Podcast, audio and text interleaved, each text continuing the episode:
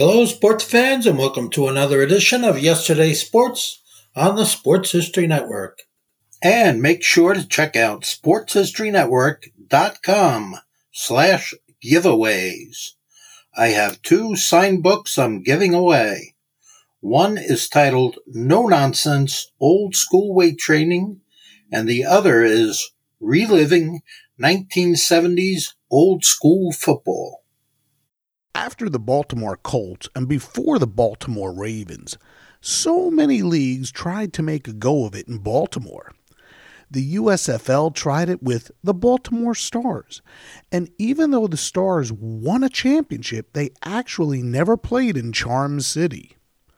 Baltimore had hoped an NFL team would move there or an expansion team would be awarded.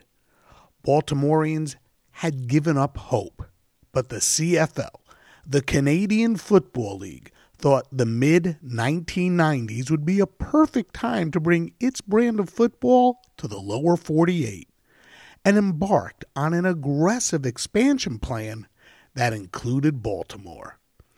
At first, fans were a little skeptical, but they got behind their new team, and the CFL got way more than it bargained for.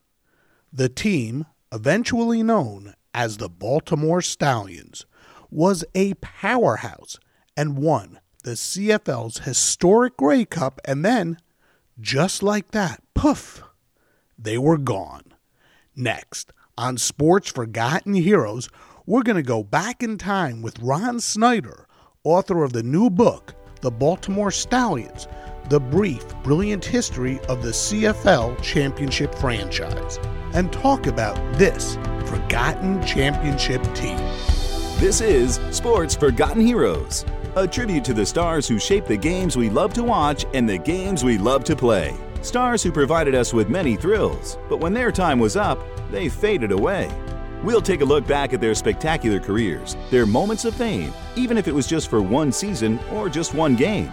And now, here's your host, Warren Rogan. Hello, and welcome to the latest edition of Sports Forgotten Heroes.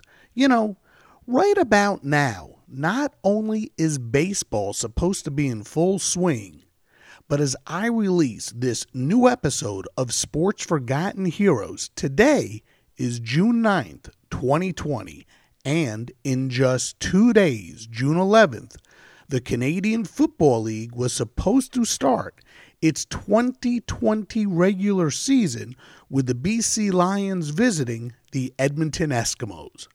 But just like the rest of the professional sports world, at least team sports in North America, the CFL has been sidelined by the coronavirus. There is still some hope that the league will move forward later this season. Hatched in 1958, the CFL has had an illustrious history. Currently, there are nine teams. In the West Division, there's BC and Edmonton the Calgary Stampeders, the Winnipeg Blue Bombers, and the Saskatchewan Roughriders. The East Division is made up of the Hamilton Tiger Cats, Montreal Alouettes, Toronto Argonauts, and the Ottawa Redblacks. Of course, like any league, teams have come and gone, but at one point, the CFL looked to expand its reach and it dipped its toes into the U.S. market. It was 1993, and the CFL expanded into the U.S. with the Sacramento Gold Miners. In 1994, the CFL added the Las Vegas Posse, the Baltimore CFLers, and the Shreveport Pirates. In 1995, it added the Birmingham Barracudas, the Memphis Mad Dogs, and the San Antonio Texans. And then, just like that, the league was gone. Ron Snyder, a fan of the Baltimore entry to the league, just finished writing a book, The Baltimore Stallions The Brief, Brilliant History of the CFL Championship Franchise.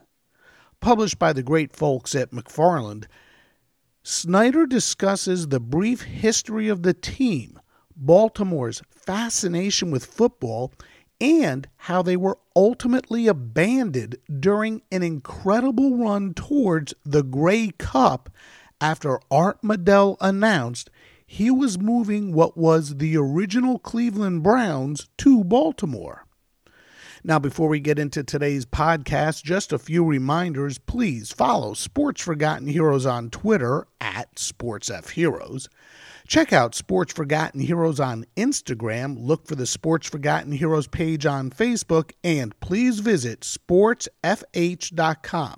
Here, you can learn more about my guests, find more links to the forgotten stars and teams I talk about and you can leave comments or make suggestions for future shows. I'd love to hear from you, and as always, please leave a five star rating if you're listening on Apple Podcasts.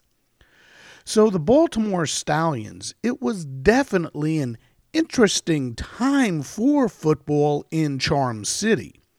Football fans were upset with the NFL they were spurned over and over again. And when the CFL came to town and Baltimoreans saw that the product was real, they got behind the team and offered more support than any other team based in the U.S. or Canada was receiving.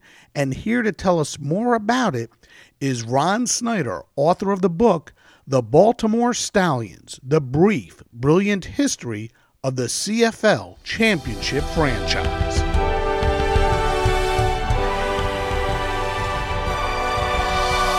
Hey, Ron, welcome to Sports Forgotten Heroes. So glad you could join me. Oh, thank you for having me today. I really appreciate the opportunity. Sure. Hey, let's start with the big picture here. And later, we're going to dive into Baltimore. But first, the big picture. What was behind the CFL's expansion into the United States? Well, I think it was it was born out of necessity. Um, the mid nineteen, early to mid nineteen nineties, the CFL was in trouble, mm-hmm. um, and you know, a lot of the franchises were in financial um, peril. And, you know, to, to, not mention any words, um, you had you know franchises even like the Argonauts who who had made a name for themselves in the early '90s with signing Rocket Ismail, um, but their owner ended up you know being in financial trouble and ended up going to jail. And they had other franchises that were in financial uh, dire conditions, and they thought, well, let's go into the U.S. Let's look to expand, and then you know with, with expansion comes expansion fees. Mm-hmm. So you know, a lot of those fees that those owners brought in uh, really helped keep the league afloat during that time. So it was, you know, it wasn't one of these things where, you know, they were looking to be an alternative to the NFL. It was, you know, they, they have carved out a pretty good niche for themselves for, you know, decades and decades. But it was an idea of what, what we need to do this to try to survive. Mm-hmm, mm-hmm. And of course, expanding into cities like uh, Saskatoon, um, not not exactly the the prime thing to do because of the population there, but going into the U.S. to a place like Baltimore, Sacramento, Las Vegas, San Antonio, Memphis, Shreveport, Birmingham. These are the cities that the CFL expanded to. You know, whenever I look at these cities, with the exception of Baltimore, I can't help but think about the several other leagues that have tried to make it there, but they always have failed. The USFL, the World Football League, the original XFL, the AAF. What is it about these cities that attract these leagues? Yet the NFL never goes there except for Baltimore and, you know, now Las Vegas. Well, I think you, know, you look at those cities, and all of those cities have you know have tried to attract an NFL team and have failed for the most part. A lot of those teams were in the running. Also, those are a lot of football hotbeds, right? People love football in all those cities, but what we've seen is is that what it rules the day there is not professional football. It's high school football. Mm-hmm. It's college football. Um, you know, look, you, you know, Birmingham would be great until it's time for you know the tide to, to, mm-hmm. open camp. Mm-hmm. Um, you know, Tennessee, you know, look, they've done well, but you know, it took uh, with uh, with the Titans, but you know that was the Tennessee Tennessee football. Mm-hmm. You know, um, you know LSU football. I mean, uh, you know, these are are areas that that are more more successful when it comes to high school and, and college football. And, and then what happens is, is that you, know, you can't obviously play during the NFL season. So what happens is you play in uh you know in the spring or the summer and it's really really hot during that time mm-hmm. it's not conducive to football so you, know, you take that combination and, and people have tried and tried again and you know again we saw with this and I, you know i think the current version of the xfl it, it, it, that the closed up shop is probably a bad example because i don't know if we knew it was going to what was going to happen i mean they seem to have gained a little bit of traction this time around but of course, you know, circumstances beyond their control ended their mm-hmm. season, mm-hmm. And really, I don't think they had the uh, financial wherewithal at that point, um, that early on in its existence, to you know, to to to weather the storm. Sure. Back back to the CFL you know, you said it in the 1990s, they they needed money, but prior to the 1990s, the league was somewhat stable. Why did it suddenly fall on such hard financial times that they needed to expand and they needed that expansion money to survive? Well, a lot of it was poor ownership groups. Um, you know, they they um, of course early 90s also early 90s there were, there were some up and down economic times, but a lot of it was just poor ownership groups. Um, you know, they didn't have a great TV deal. So, and, you know, again, just that, that competition for the sports dollar, you know, CFL has had a niche, but you think about what ruled the day in that around that time. You know, you had the the Blue Jays, you you know, hockey, Mm-hmm. You know, and it just, I think it was a plethora of reasons. And, and, you know, the, the CFL has had this, you know, up and down cycle for, for decades. You know, they, they go through through periods like this, and we're seeing it right now. Obviously, again, for other reasons and just finances. They, I think they had kind of carved out a niche there for several years and had had a nice run. But I think, again, you know, that they kind of ebb and flow through the years. Mm-hmm. Now, you know, we're talking about the Baltimore entry into the CFL. But before we get there, one other question. What led to the ultimate demise of the CFL in the United States? Why didn't it survive? Well, I think there's a combination. One we talked a little bit about before. The markets that were were in there were were CF were um, college football and high school football uh, hotbeds. Uh, a lot of those teams couldn't compete uh, they competed well in the summer, but you saw, you know, as it got closer into the football season, high school and college, they just couldn't compete. You saw attendance drop.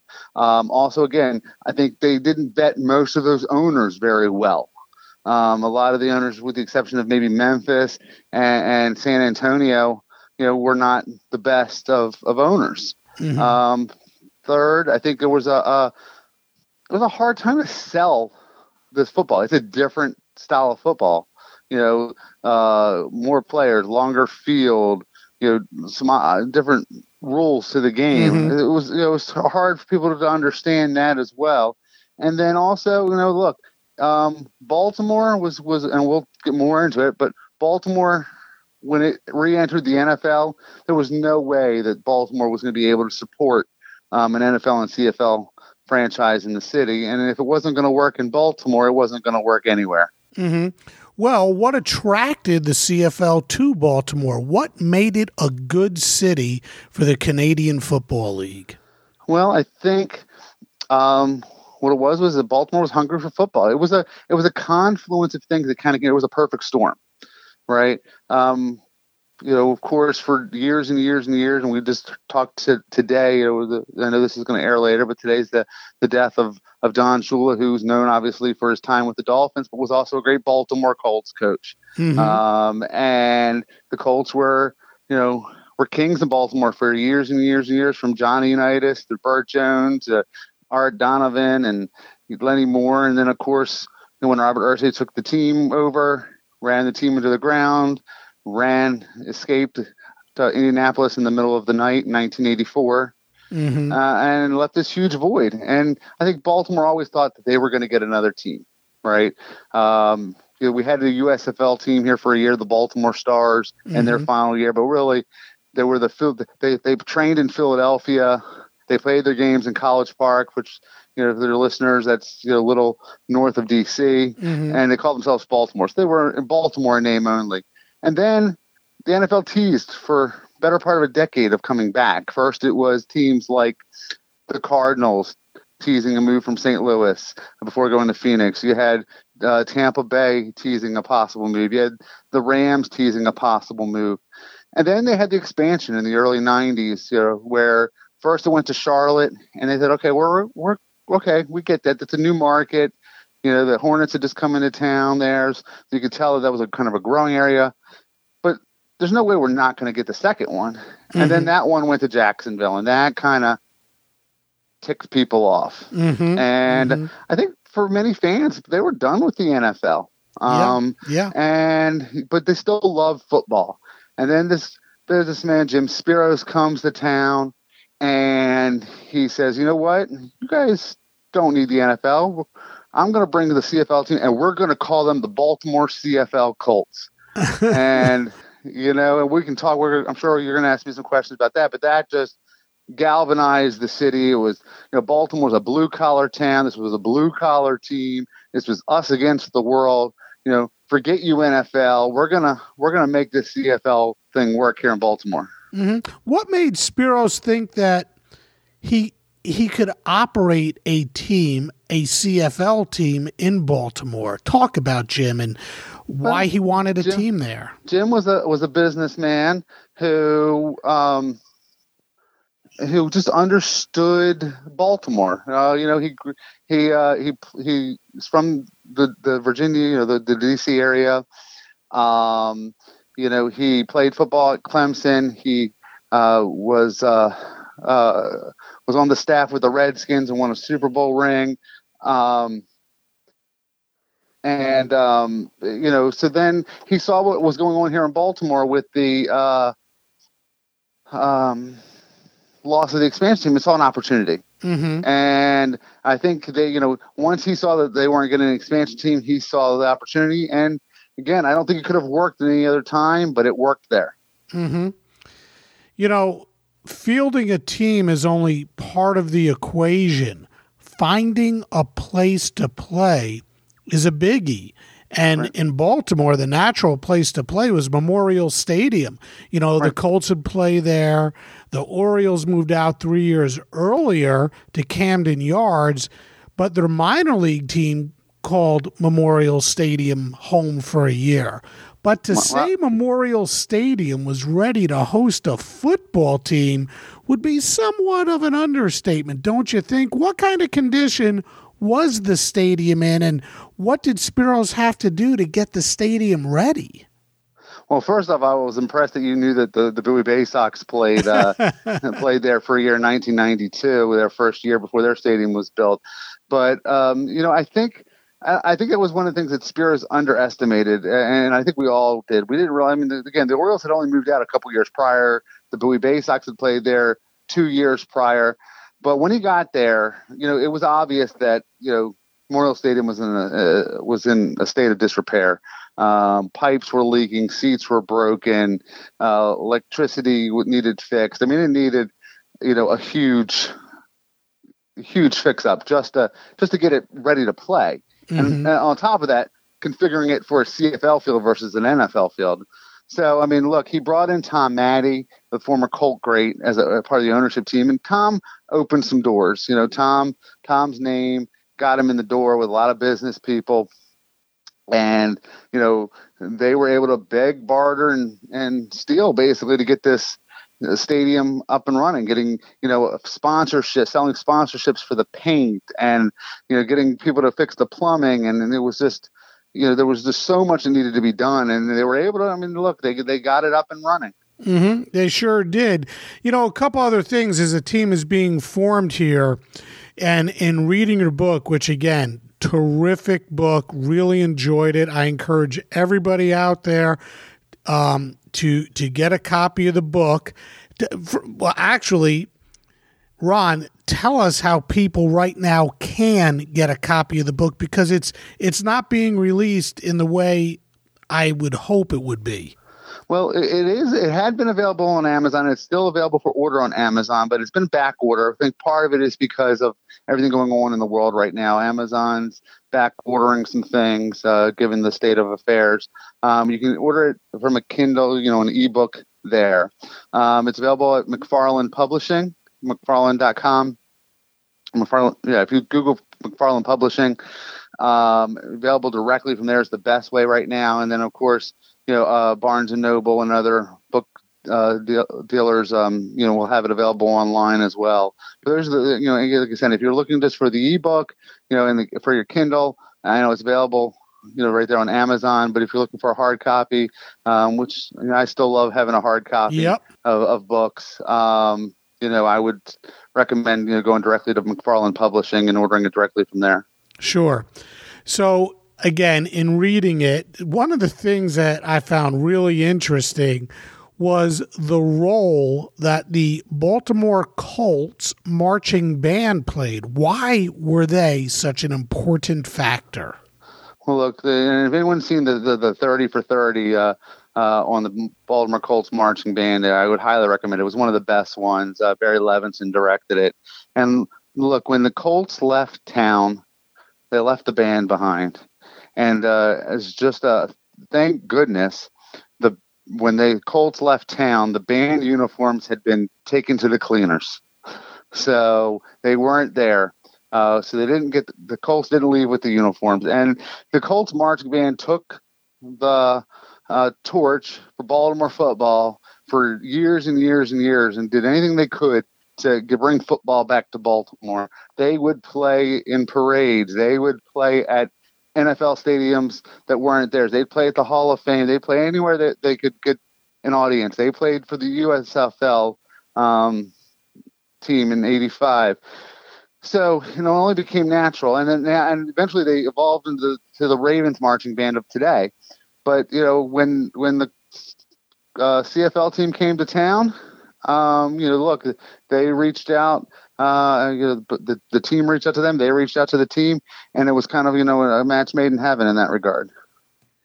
And what about John Steadman? Who is John Steadman, and and why is he so important in this story?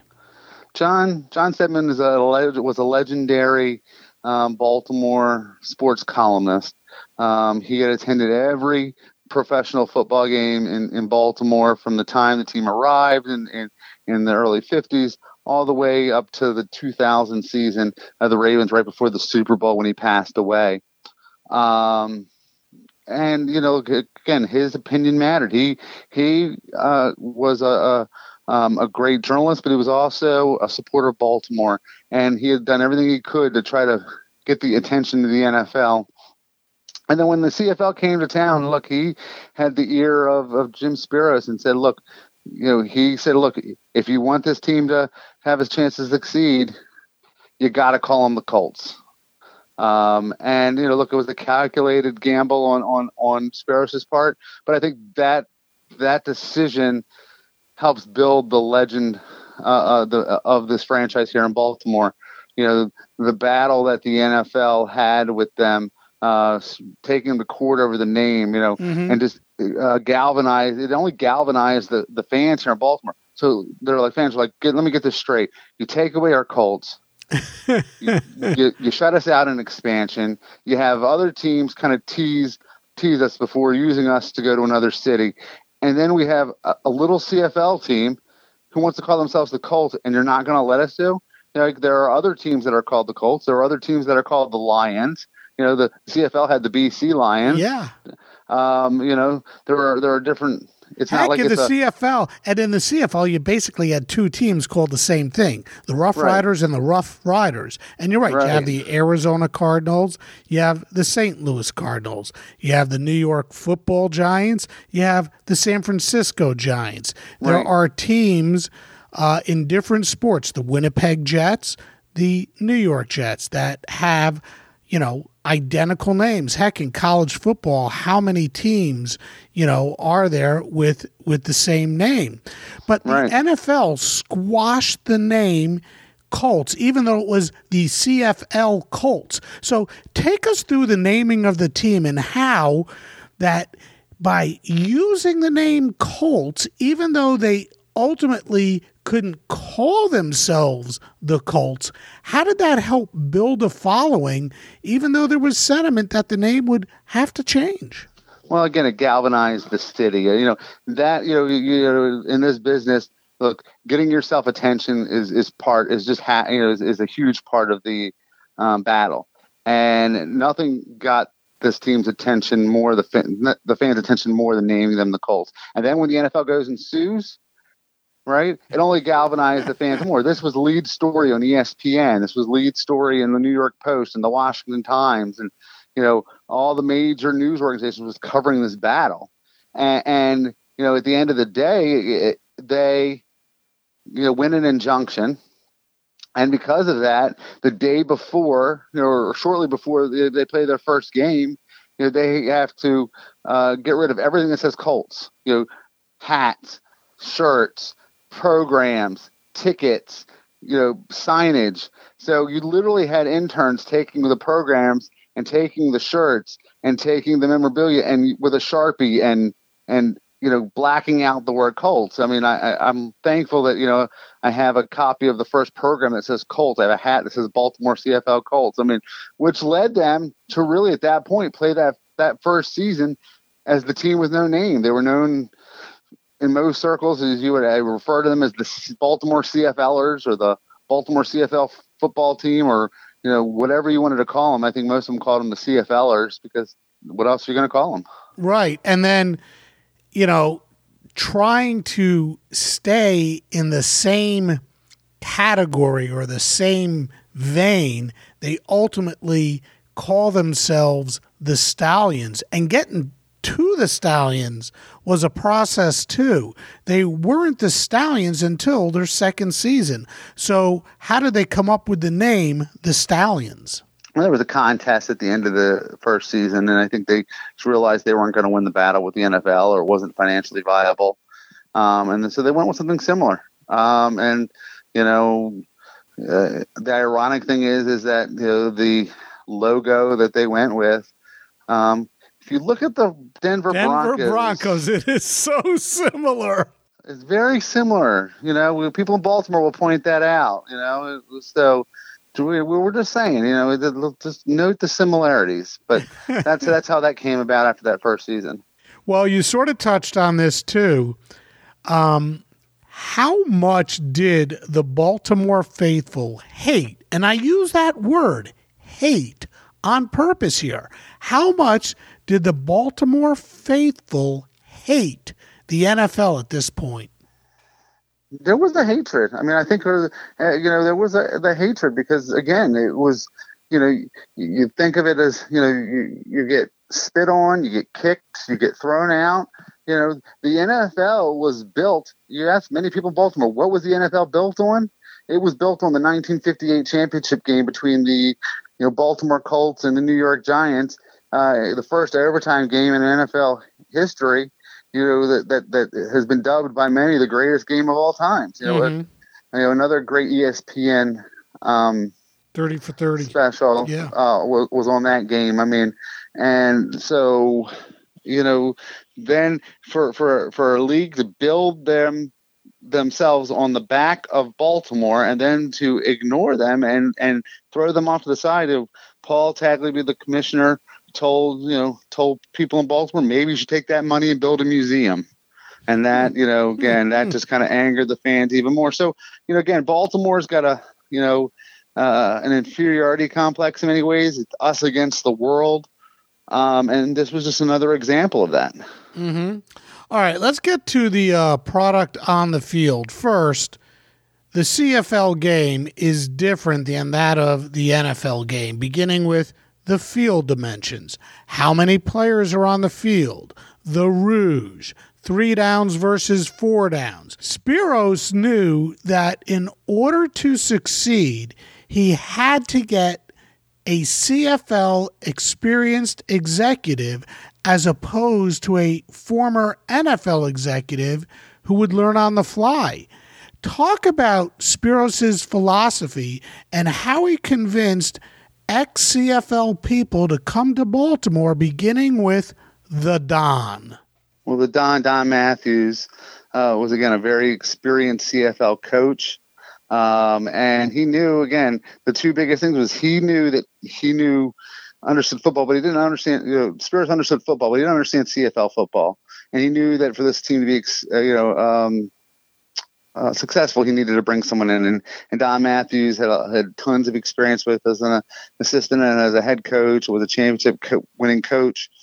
Um, and again, laid the foundation. I think that was part of the reason some of the other teams failed. You know, Pepper Rodgers, uh, you know, who, who coached uh, coached in the CFL said he loved everything about uh, the CFL except for the rules. You know, I mean, he had Forrest Gregg, you know, the great uh, Green Bay former Packer, Packer, you know, just didn't really get it. Ron Meyer, you know, coached in, in Las Vegas you know, didn't get it. So, you know, for for them, you know, it was, you know, it wasn't a matter of bringing an NFL cast up. They didn't bring in a lot of names. You know, I mean, if you ask people, this was before the internet. Ask people about Baltimore, myself included. You know, what do you know about the CFL? Well, I knew that Warren Moon played there for a while, and I knew Rocket Ismail had signed with the Argonauts, and I knew Doug Flutie, and I also knew Pinball Clemens, and that was really about it.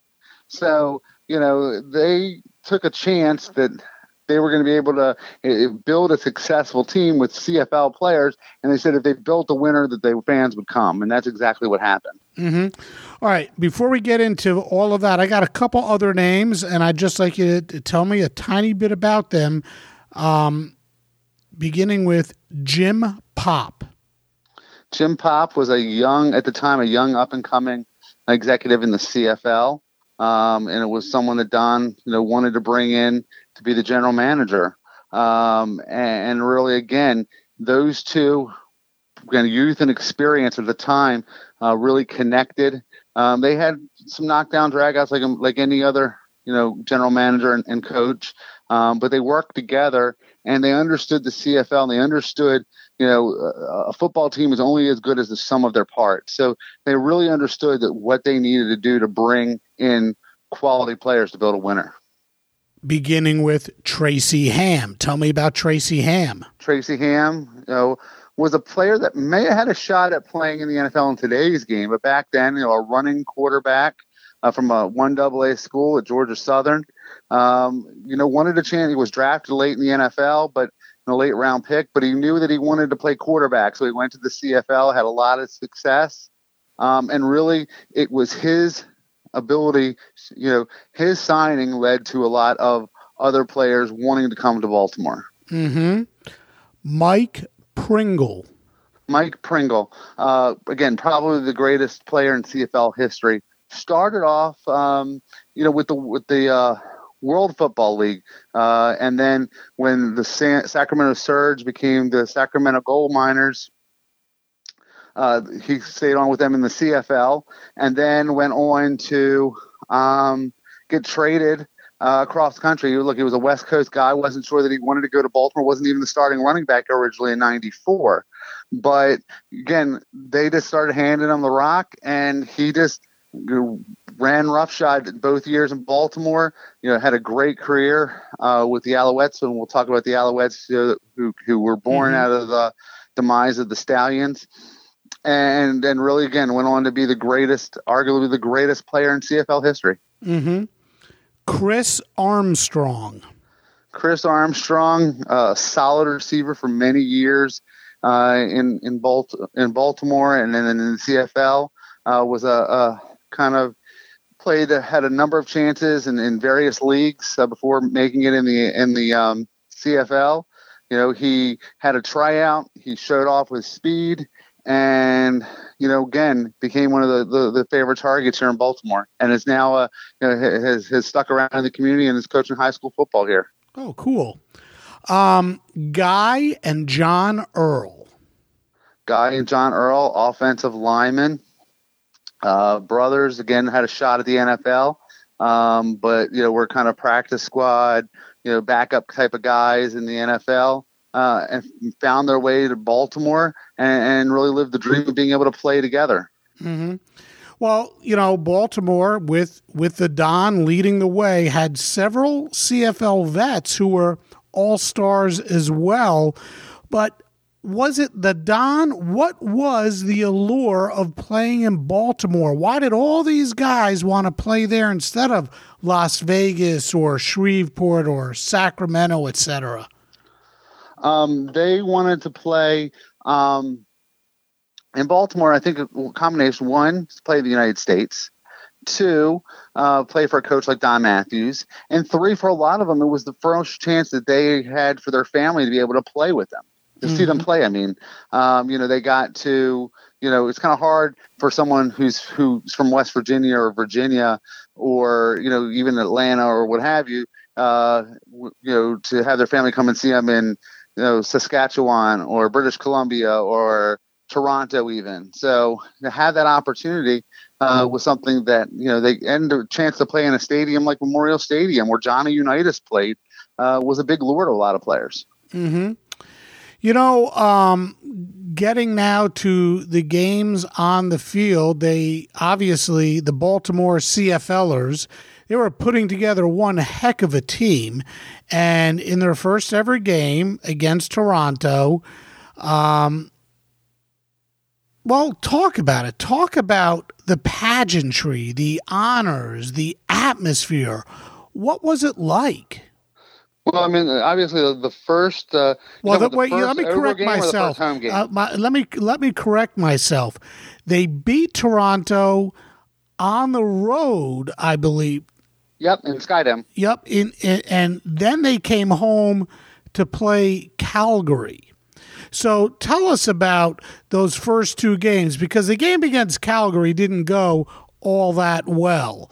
But right. so I mean, so just you know tell us a little bit about that first game in Toronto and then the big game against Calgary in Balt uh, you know against Baltimore. Well, they obviously you know look uh, they start off on the road in Toronto um, and they come up with a with a win there um, that that first win and I think that was a huge just to kind of get things started. Um, you know they win 28-20 in that first game. Um, and then, you know, look, they knew what they were doing. The, the league wanted to, you know, get people excited about football here in Baltimore. So they knew scheduling that game against Calgary. This is, look, Doug Flutie was playing at the time. You know, um, still a huge name. Um, but, you know, obviously, the biggest star at that point in time in the CFL uh, was still known for his Heisman Trophy year in Boston College. Um, and it was also a Manchester, Maryland native, you know, which a lot of people didn't realize. Mm. Um, and you had what uh, thirty nine thousand fans show up. Mm-hmm. You know, just to put that in, in put that in perspective, the XFL this year was excited at fifteen to twenty thousand fans were showing up. so this was forty thousand fans um, showing up for a CFL game, and you know they started off, you know, uh, coming out on the field. Ironically, well, not ironically, but but poetically, they were brought onto the field in moving vans because they Baltimore Colts left the field, you know, left Baltimore in moving vans, and you know, again, they didn't fans didn't care if there were this called the CFLers. You know, the, the the announcer would yell, "You're Baltimore CFL," and everyone would yell Colts. You know, there would be COL. You know, all the the big the old fans from the Colts corrals were there. The band was there. You had Johnny Unitas and Art Donovan and Lenny Moore and all of those players, you know, on the sidelines. Um, and it had, you know, it had this, uh, you know, had the feeling that there was going to be a storybook ending. But unfortunately for the uh, uh, the Baltimore CFLers in that game, in uh, Calgary outscored Baltimore twenty to nothing in the fourth quarter to break open a was a, a close game and win the game 42 to 16. Mm-hmm. Mm-hmm. You know, the timing for Baltimore's entrance into the CFL was actually quite good. I mean, you might say a confluence of factors led to the team's success. Baseball, it was on strike at that time of year, July. Right. So there's no NFL. There's no college football at this point. People are starving for sports. I mean, it was perfect timing. And Baltimore led the league in attendance. So I think the CFL got what it had hoped for, at least in Baltimore, when it came to expansion. What a great time to launch a team, wasn't it? Yeah, I, again, I, I, think I mentioned before. I don't think it could have worked any other time in sports history. And you have a you have a city that's galvanized against the NFL um, because you know they lost out on expansion. Don't believe at this point they're ever going to get a team. Um, and you have the um, yeah you have the baseball strike. So again, there's no NBA team here in Baltimore. Uh, college football, Navy is a really really good team now. They were in a down period at that point in time. Maryland football was kind of irrelevant in the air in the Baltimore area at that time. Um, and again, there was no other sports in town. I mean, think about it. You know, we think about it right now how much we're just clamoring for anything sports related. Mm-hmm. You know, just there's the right now with everything going on in sure. the world. Um, I mean, we're watching we're watching you know do- great documentaries on you know Bulls teams from 20 years ago. we're watching virtual sports, uh, virtual Kentucky derbies. We're watching. You know, uh, there's talk of ESPN signing up Korean baseball league. to, I mean, you know, we're, we're, you know, so, you know, imagine that today, you know, what we're dealing with today and a, and a, and a professional football team that's really good is in your backyard. Mm-hmm. You know, I mean, that's what, you know, obviously we didn't have the, you know, the public health crisis that we're dealing with now. And there were other, obviously, other entertainment options at that point in time, but but just no other sports in town. And then there's this team, and we're like, wow, you know what? We're going to give this a, ch- a chance. Yeah, and they were pretty good. The CFLers did pretty well that first year. They went 12 and 6 and they made the playoffs and a run for the Grey Cup. Now, before we get to the Grey Cup, tell us about that 94 season and just how good Baltimore was. Again, I mean, they, they kind of got off to a, an up and down start. Um, they started the season, you know, four and three and so, or so, um, and then they go um, eight and three down the stretch to get to twelve and six, um, and you know, really they kind of hit their stride, you know, late in the season. Um, and pardon me, um, he had a huge win uh, against uh, the Winnipeg Blue Bombers, 57 to 10 late in the year. Um, you know, then against and 39,000 fans show up in Memorial Stadium. They lose. They they have a kind of a stinker the next week. Blues getting shut out, 18 to nothing against uh, the Gold Miners. But you know they get hot in the playoffs. They have a huge win again against Toronto. Um, you know, in Baltimore, they win on. Um, they win uh, on a late field goal um, to, to, to, beat the Blue Bombers again uh, to get uh, to the to the Grey Cup, and then they play in what many consider one of the greatest, and I think greatest Grey Cup of all times. It was a back and forth game against uh, an underdog BC Lions team. Um, and uh, again, this was a, a, cultural thing as well because you know again one of the things I learned about this while writing this book was just how upset many Canadians were by the chance of a U.S. team winning the Grey Cup. Yeah, um, so and- so the Canadians, Canadian football fans, did not want a U.S. team to win, and um, it was sort of a us against the world mentality for for Baltimore, and right. there was a controversial play that may have been the difference. The the Ray Alexander catch, or was it a catch? Right, I and again, that was a, a, a catch at that point in time. You know, that was the turning point of the game. Um, it kind of turned the field around, and Baltimore would get the ball back late, um, and then you know, wouldn't get it, wouldn't be able to do anything with the, with the ball. Uh, and then you know, in in the uh, um, well, tell us, tell us, tell us about the catch itself. Set it up for us, and why was it so controversial?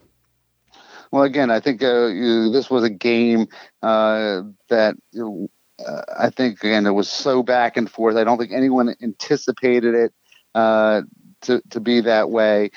Um, and again, it was uh, was it the Lions jumped out to a twenty to twelve halftime lead less than two minutes remaining. Danny McManus fires a deep ball to uh, Ray Alexander. Alexander and, and Irv Smith, the Baltimore defensive back, went up for the ball. Uh, it appeared that the ball came out when Alexander hit the ground, but officials ruled the Lions wide receiver had possession and the ground made him lose the ball. So this play is considered one of the most controversial in Grey Cup history.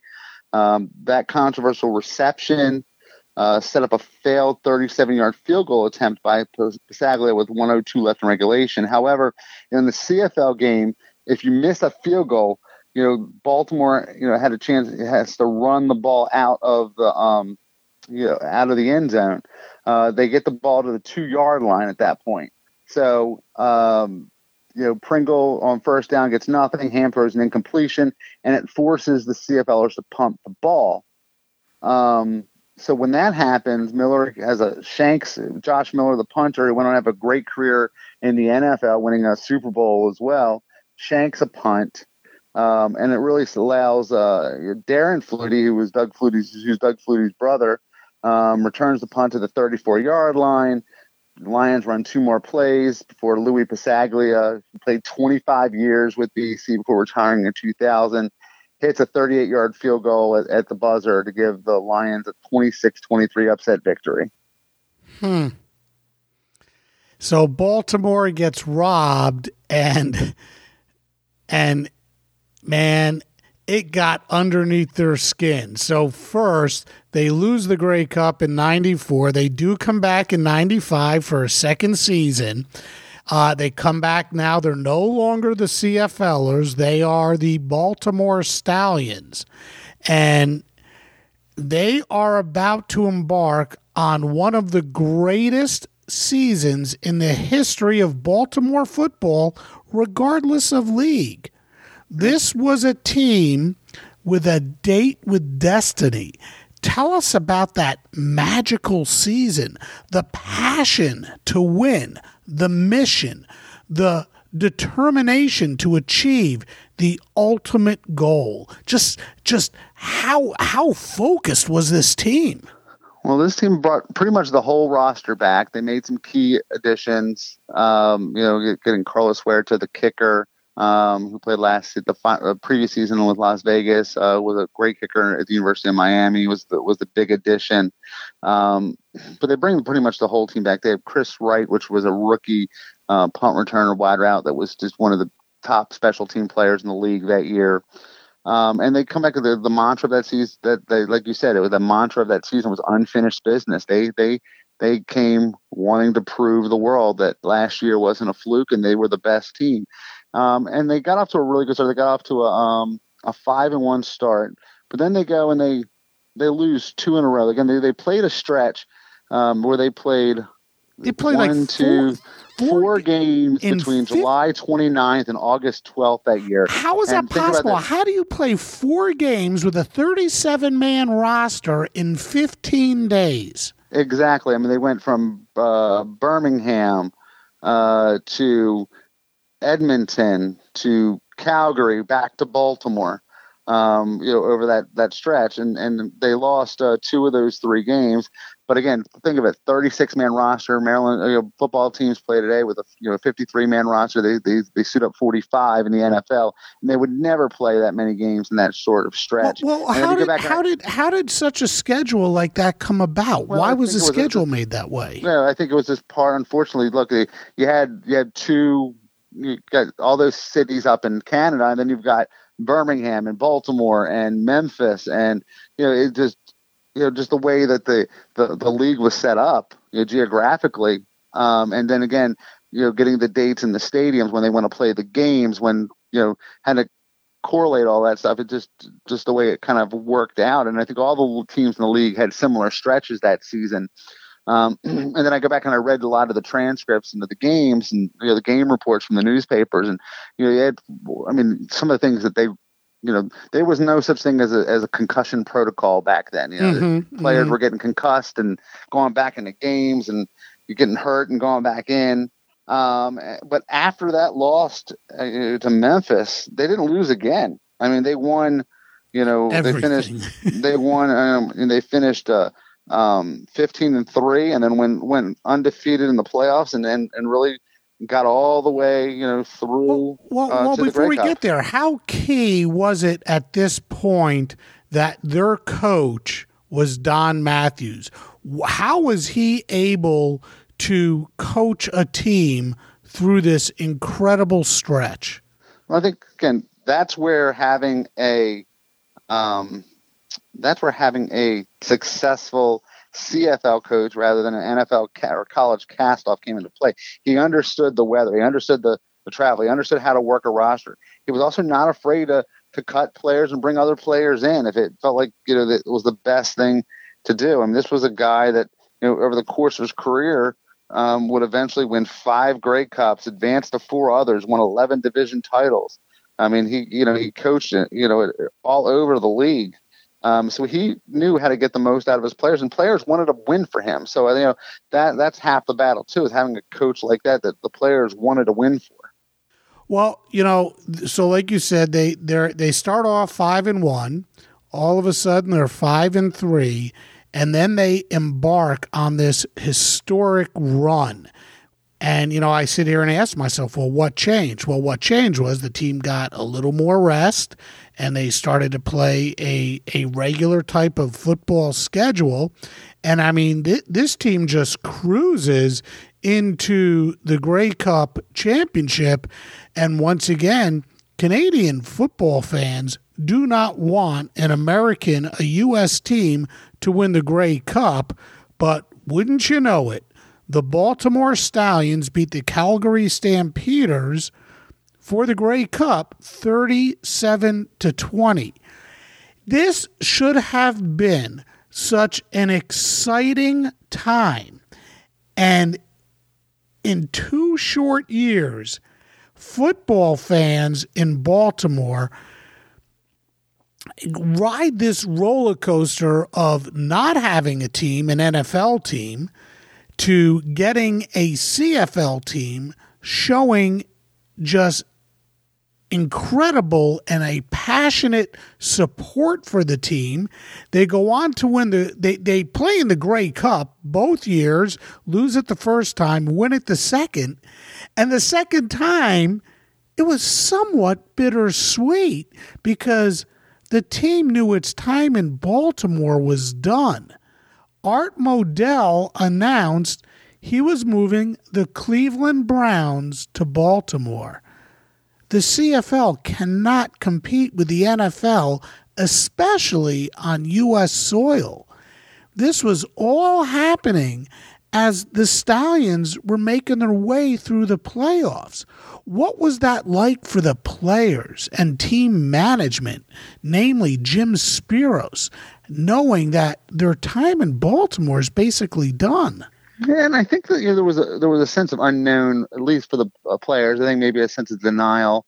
Um, you know, again, you know, they get into the playoffs. They beat Winnipeg thirty six to twenty on November fourth. It's two days later when when when Art Modell announces that the team, the Browns are coming to Baltimore, and I think you know I think there was some belief. Well, they play different seasons.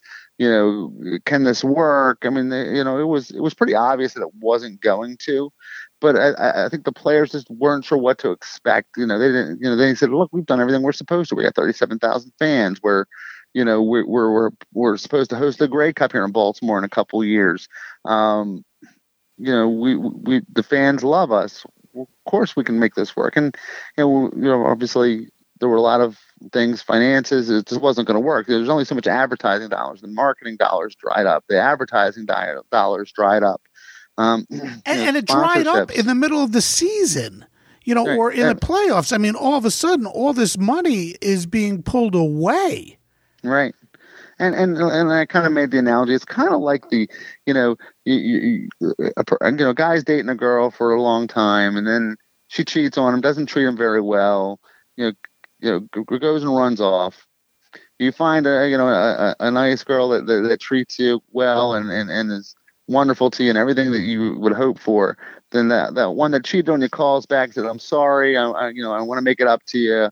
and they say, you know what, okay, that's kind of you know, uh, maybe it's maybe simplifying, but it just it wasn't going to work. And again, this the CFL expansion in the U.S. wasn't going to work um, at that point. You know, you had other teams that were already folding, and you know, even if Baltimore had survived another year, you know, would there even going to be any other U.S. based teams at that point? There was talk of maybe you know, moving the Stallions to Virginia.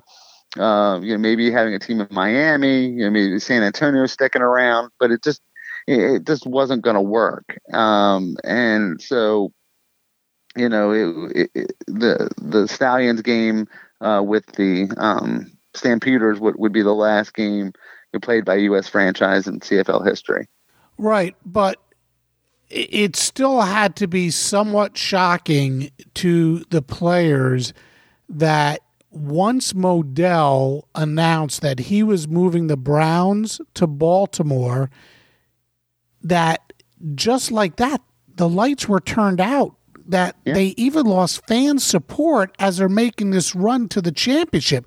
The fans are like, the heck with this. We got the NFL back. I could care less about the CFL. That sort of had to be a little surprising. Well, yeah, and look, I mean, I, I couldn't like uh, they win the Grey Cup, and then they come in and they had a like a little bit of a celebration, you know, um, down the Inner Harbor, which you know I didn't even remember To be honest with you. I don't even remember. And then they were gone.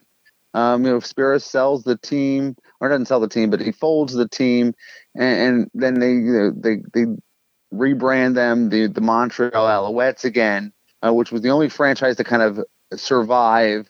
But in reality, you know, the Stallions' history is not included in, Montreal's history. Although a lot of fans look much like the the Orioles know, Baltimore Orioles know that you know they were the St. Louis Browns before they came to Baltimore, mm-hmm. or the mm-hmm. the Ravens were the, the Cleveland Browns, you know that that kind of thing. Mm-hmm. They're not really included in the history, but you, you, can't deny that the success that Montreal would go on to have for years and years after you know arriving there was in part because of the core that followed them up from Baltimore. Mm-hmm. Did how how much did the success of the Stallions uh, fan turnout for the Stallions play in the role of Baltimore ultimately getting an NFL team in the form of the Browns, now known as the Ravens? Well, I, I think initially uh, fans thought, well, you know, we proved that we could get 40,000 fans to a CFL game. That's why they came here. Uh, in reality, was it a factor? Yes. Was it an overriding factor? that's debatable. Uh, Baltimore had a great fran- uh, stadium package. You know, they they placed in for years. They had the funding for a stadium through uh, lottery, um, th- through uh, lottery revenue, um, and and they had a great deal to put together. So you know, it was there for someone for the taking. Um, did that ex did the, did the stallion success expedite that move? An argument could be made. Yes. Uh, did they did it show the NFL that you know that a team could could be successful there, while an NFL team was just a couple miles down the road in uh, in Washington and a couple miles up the road in Philadelphia. Yes, so you know, was it a factor? Yes. Was it as big a factor as many Stallions fans initially believed? Uh, you know, that's debatable. Mm-hmm, mm-hmm. And going back to the Alouettes, what was the logic in the CFL pulling a well, doing to to I guess the Stallions, as they did to the, as the NFL did to the Browns, sort of, the Ravens were really the Browns, but they couldn't take any of the records with them, and the Stallions, in in some way, were like, you know, it was the same thing. The Alouettes were the Stallions, but they couldn't take any of the records with them. What was the purpose in that? Why why'd they do that? I think it was uh, to give it the again the the Alouettes had a history in Montreal. Yep. yep. Um, and you know I think it was the CFL was ready to to end the chapter of U.S. expansion. I think it was the there the you know while some people again even today I think you know uh, distance makes the heart grow fonder. You know time kind of changes things. There's been a lot of more interest. I think with it being 25 years since the Stallions won the the Grey Cup, there's been I think a little more positive views on on the on the on that era. Um, but I think those in Canada did wanted to pretend that those three years never happened. and and boy, it must burn them that there is an American team, a United States based team that is a Grey Cup champion. That's got to get them. Yeah, absolutely. I, I, think it does to some, but others. I've had a lot of you know media and fans reach out to me from Canada that, that, that look fondly on that team because look, those were players that were rooted very strongly for in Canada mm-hmm. prior to them going to Baltimore and after them going to Baltimore. You know, some of the greatest players in, in CFL history: Mike Pringle, Tracy Ham, Elfrid Payton. You know, uh, Jim Don Matthews, greatest coach in CFL history. Jim Pops, the greatest general manager in CFL history. Mm-hmm. Mike Pringle, the greatest player in CFL history. You know, those are all players that are revered in Canada. Mm-hmm. And, you know, and others that had great careers, you know, guys like Irv Smith and Chris Armstrong and, and Gerald Bayless. And you know, so many of those players were, were very successful, um, you know, in, in the CFL. Mm-hmm. You know, another cool thing that did come out of this for Baltimore, as you know in your book, Charm City is the only city that can say it has had an NFL champion, a Super Bowl champion, a USFL champion, and a Grey Cup champion. That's pretty yeah. cool. Yeah, we'll take those seven championships and we'll match them up against anybody. They were all you know, all teams that have a great and and they were one win. We were one win away from getting a, an arena football league championship. Mm-hmm. So mm-hmm. you know, so you know, the, there's a lot of successful football here in Baltimore. What's the legacy of the Baltimore Stallions? I think overall the legacy is is that they provided a bridge uh, for fans. Uh, for, they provided a bridge between the Colts and the Ravens here in Baltimore. Um, you know, I was not even six when the Colts left town, and I was 18 when the Ravens arrived. So my whole childhood went without football, mm. um, NFL football. I mean, I grew up a Dolphins fan because we would get the Dolphins games um, because that was the the regional game that we'd get every week. So it was yeah, there were either we got we got the Redskin games and we got the Dolphins games, you know, uh, uh, depending on what channel it was. So I was a huge Marino fan growing up because of that. Mm-hmm. Um, and, but I didn't know what it was like. We didn't know what it was like to tailgate or you know how to root for a team or anything like that. I mean, thought, think of a whole generation of fans gone. Right? Um, they showed us how to be football fans. They they brought that passion for football back, and they gave us. Uh, I mean, I'm still excited. I could tell you all those players, all those games, you know, as well as you know, I could you know, players probably better today than I could tell you who's on the Ravens today. Hmm. Interesting in your research in writing the book about the Baltimore Stallions, what surprised you the most? Uh, I think it was just the cultural aspect of how angry a lot of people in Canada were about a U.S. team winning the Grey Cup. You know, we were so wound up in the fact that it was us against the world, us against the NFL, us against, you know, yeah, I, I, think that I didn't really realize that I was 15, 16, 17 years old at the time, and I just I just didn't realize just how much angst there was about that, about them even expanding. You know, the CFL has has survived in part where where some of these other alternative football leagues have failed, in part because it's purely Canadian.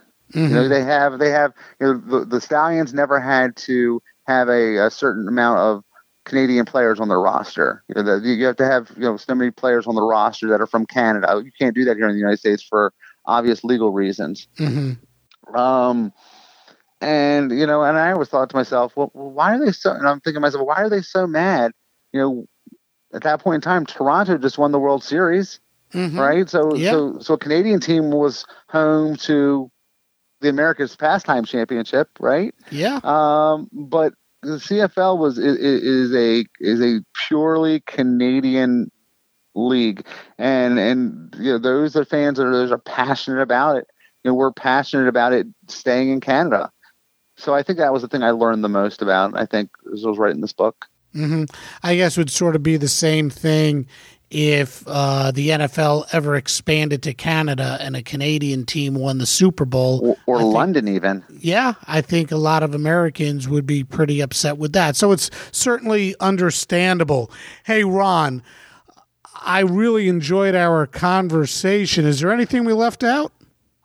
Uh, no, I think we covered a lot. It's been a very fast hour, so uh, yeah. You know, I, I, looked at my watch. I was like, "Wow, we've been on. We've been talking for an hour." But uh, you know, I, I appreciate the opportunity. I, am glad you were able to check out the book. I hope others do too.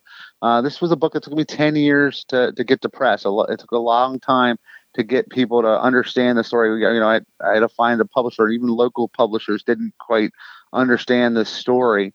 Um, but for those who live this story, who live, you know, a story that again, I think it begins with the Colts leaving and it ends with the Ravens arriving here in Baltimore. Um, it was a unique time in Baltimore sports history. Um, this this this book is about much more than just you know two years of a CFL team. This was about uh, a city's love for football. It was about these players um, who gave it all for the city, and and still many of them still make Baltimore their home. Um, the legacy of this franchise goes far beyond their two years. You know, um, Josh Miller uh, went on again, a great NFL career as a punter, won a Super Bowl.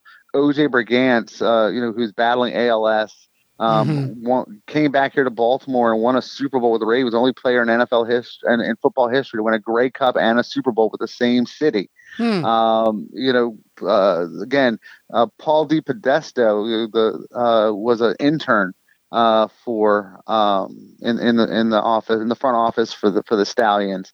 Um, again, you know, all those players that went on to play in the NFL, the play that went, had higher Hall of Fame careers in the CFL, all because of the opportunity they had here in Baltimore. So again, even 25 years later, you know, the impact of that f- franchise um, and again, we have fans here today on social media that still get together. There are fans in Baltimore that still make the trek up to the Grey Cup each year. Um, you know, who who who love the love the CFL. Um, and again, it, it, will those those uh, two years will definitely always have a, a, a special place in my heart um, when it comes to, to sports here in Baltimore. Well, your passion is evident.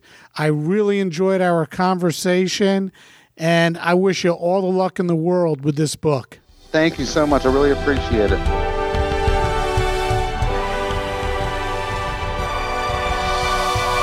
1996, the CFL returned to its roots. It had shrunk to just nine teams, including the Montreal Alouettes.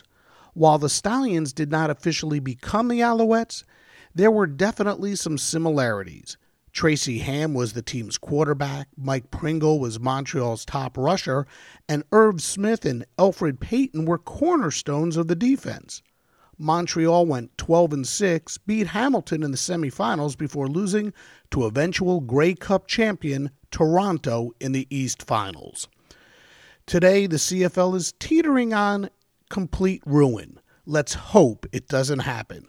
Unlike the NFL, the CFL relies heavily on its gate for financial support, and if the season never kicks off, there are reports the CFL might never come back. Let's hope that's not the case.